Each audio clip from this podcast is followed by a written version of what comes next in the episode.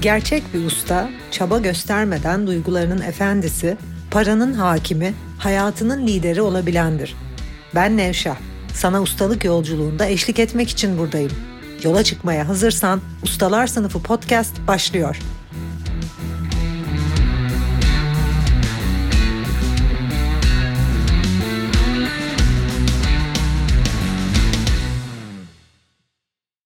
Ustalar Sınıfı podcast'inden herkese merhaba. Para üzerine konuşmaya devam ediyorum. Özellikle para problemi olanlar, büyük servet elde etmek, para konusundan özgürleşmek, maddi kaderini değiştirmek isteyenler çok çok iyi dinlesin. Hatta elinize bir kalem kağıt alın ve not almaya devam edin. Peki bir önceki bölümde ne demiştim? Bizim parayı kalbimize almayışımız, ona yeterince değer vermeyişimiz ve para konusuna tüm enerjimizle, tüm kalbimizle eğilmiyor olmamız sonuç almamamızı sağlıyor. Şimdi buna bir örnek daha vereceğim. Geçen bölümden devam eden konuyu düşünürsek. Örneğin tenis oynamaya gerçekten çok değer veren, hayatı tenis olan, 5 yaşından beri, 6 yaşından beri başka hiçbir şey düşünmeyip sadece bütün gün tenis oynamak isteyen ve tenis oynamaya bayılan ve her gün 3-4 saatini böyle geçiren bir kişi ne oluyor sizce en sonunda? İşte burada İngiltere'de var mesela öyle kişiler. Gerçekten 5 yaşından 6 yaşından beri tenis oynuyor. Hayatı tenis. Onunla yatıyor, onunla kalkıyor, kalkıyor, bayılıyor. Acayip ilham duyuyor. Bütün hayatını, canını, varlığını, kalbini buna koyuyor. Ne oluyor? Tenis şampiyonu oluyor. Bir müzisyen. Onun için şarkı söylemek çok önemli. Bütün canını, varlığını, özünü, tüm enerjisini koyuyor. Ne oluyor? Dünya çapında bir şarkıcı oluyor. Bizler bu yaşamın formülü. Kalbimizi neye koyuyorsak o alanda ilerliyoruz.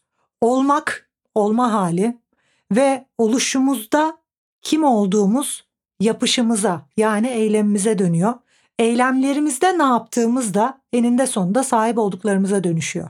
Yani senin oluş oluş halinde ne varsa, neye değer veriyorsan, ne kıymetliyse, ne senin kalbindeyse onu eylemlerine taşıyorsun. Onunla ilgileniyorsun, onunla ilgili okuyorsun, onunla ilgili çalışıyorsun, onunla ilgili her şeyi yapmaya hazırsın. Örnek veriyorum tenis çok kıymetliyse 4 saat antrenman yapmaya hazırsın. Belki artık ayakların koşmaktan kanıyor umrun değil. Yapmaya devam ediyorsun. Hayatımızda ne bizim için önemliyse onu yapmaya devam ediyoruz. Acayip ilham duyuyoruz. Orada enerjimiz yükseliyor. Sonsuz enerjimiz oluyor. Yorulmuyoruz. Çok odaklanıyoruz.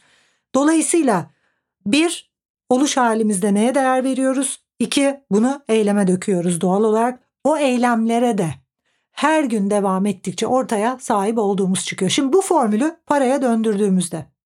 Para birinci bölümden hatırlayacaksınız. Parayla çalıştım, parayı kendimden ayırmayı bıraktım. Para artık benim için bir değere dönüşmeye başladı. Artık o benim gönlümde, artık kalbimde.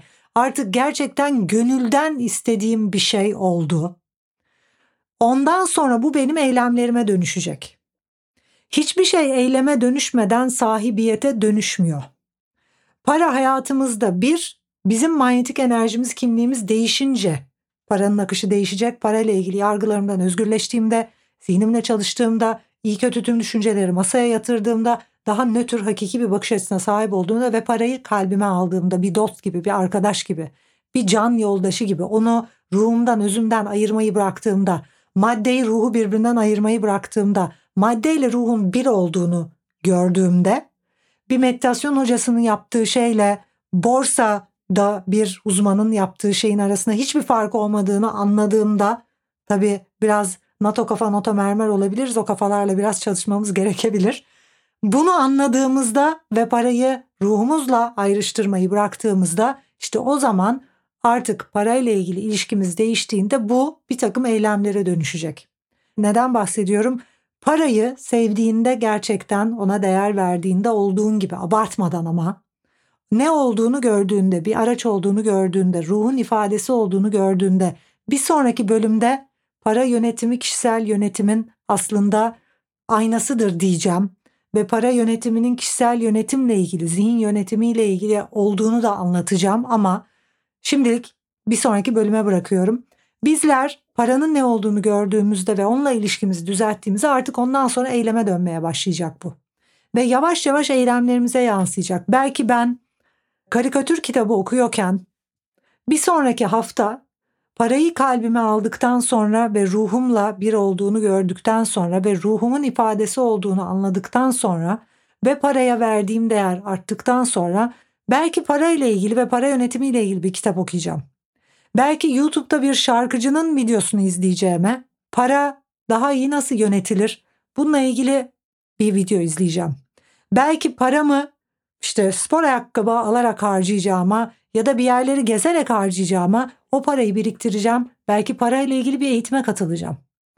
Belki o parayı arkadaşlarımla yemek yemek için harcayacağıma gidip biriktireceğim ve küçük de olsa bir yerlere yatırım yapacağım. Bizler değer verdiğimiz konularda yani amacımız aslında değersiz olanlar için parayı değerli hale getirmek. Para eğitiminin amacı da bu.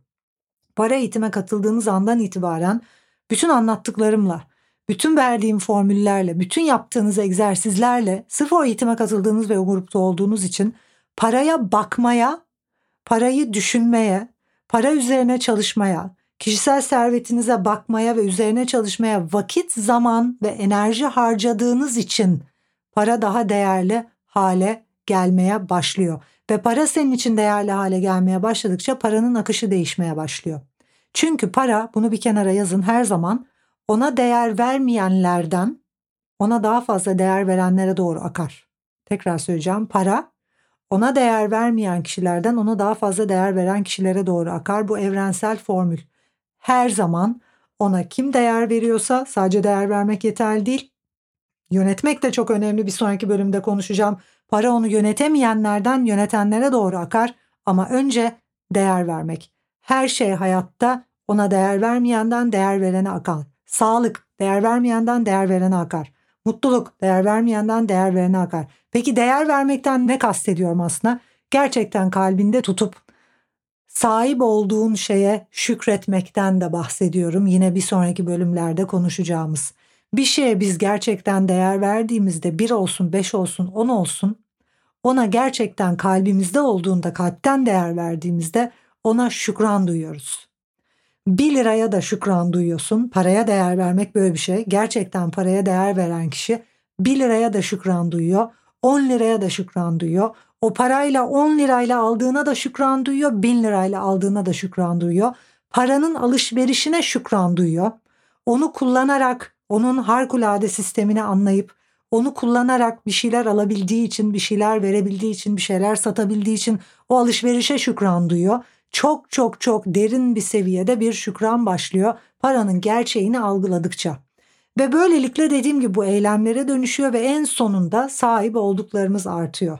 Bizler parayı konuştukça, parayı anladıkça, üzerinde çalıştıkça, onunla ilgili kalıpları ortadan kaldırdıkça, formülleri öğrendikçe Sadece parayla ilgili bir eğitim bile aldığınızda bu olmaya başlıyor. Ona vakit ve enerji ayırdığınızda atalete düşmediğiniz için boş vermişliğe.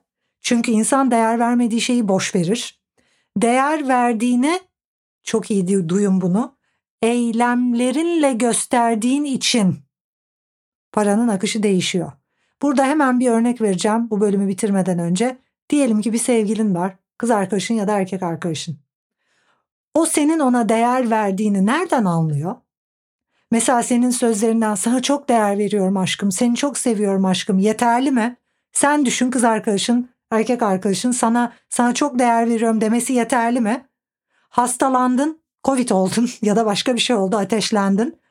Uğramadı bile yanına bir hafta evde yatıyorsun ateşli, sefil vaziyettesin yerinden kalkacak halin yok. Gelmedi bile ama telefonda diyor ki sen benim için çok değerlisin. Yedin mi? Yemedin. Çünkü değerli olduğunu nasıl hissettiriyor insanlar sana? Eylemleriyle. Biz birinin bize değer verdiğini nasıl hissediyoruz? Yaptıklarıyla. Ben eşimin bana değer verdiğini nasıl hissediyorum? İşte örnek veriyorum çok basit bir şey yani dudak kremim bitmiş bir gün konuşurken hemen ertesi gün gidip onu küçücük şeyi düşünüp aklına gelip alışından biliyorum bana değer verişini. Bana demesi gerekiyor mu sen çok değersin? Hayır. Çünkü eylemleriyle gösteriyor. Bizler bir şeye değer veriyorsak bu bizim eylemimize dökülüyor.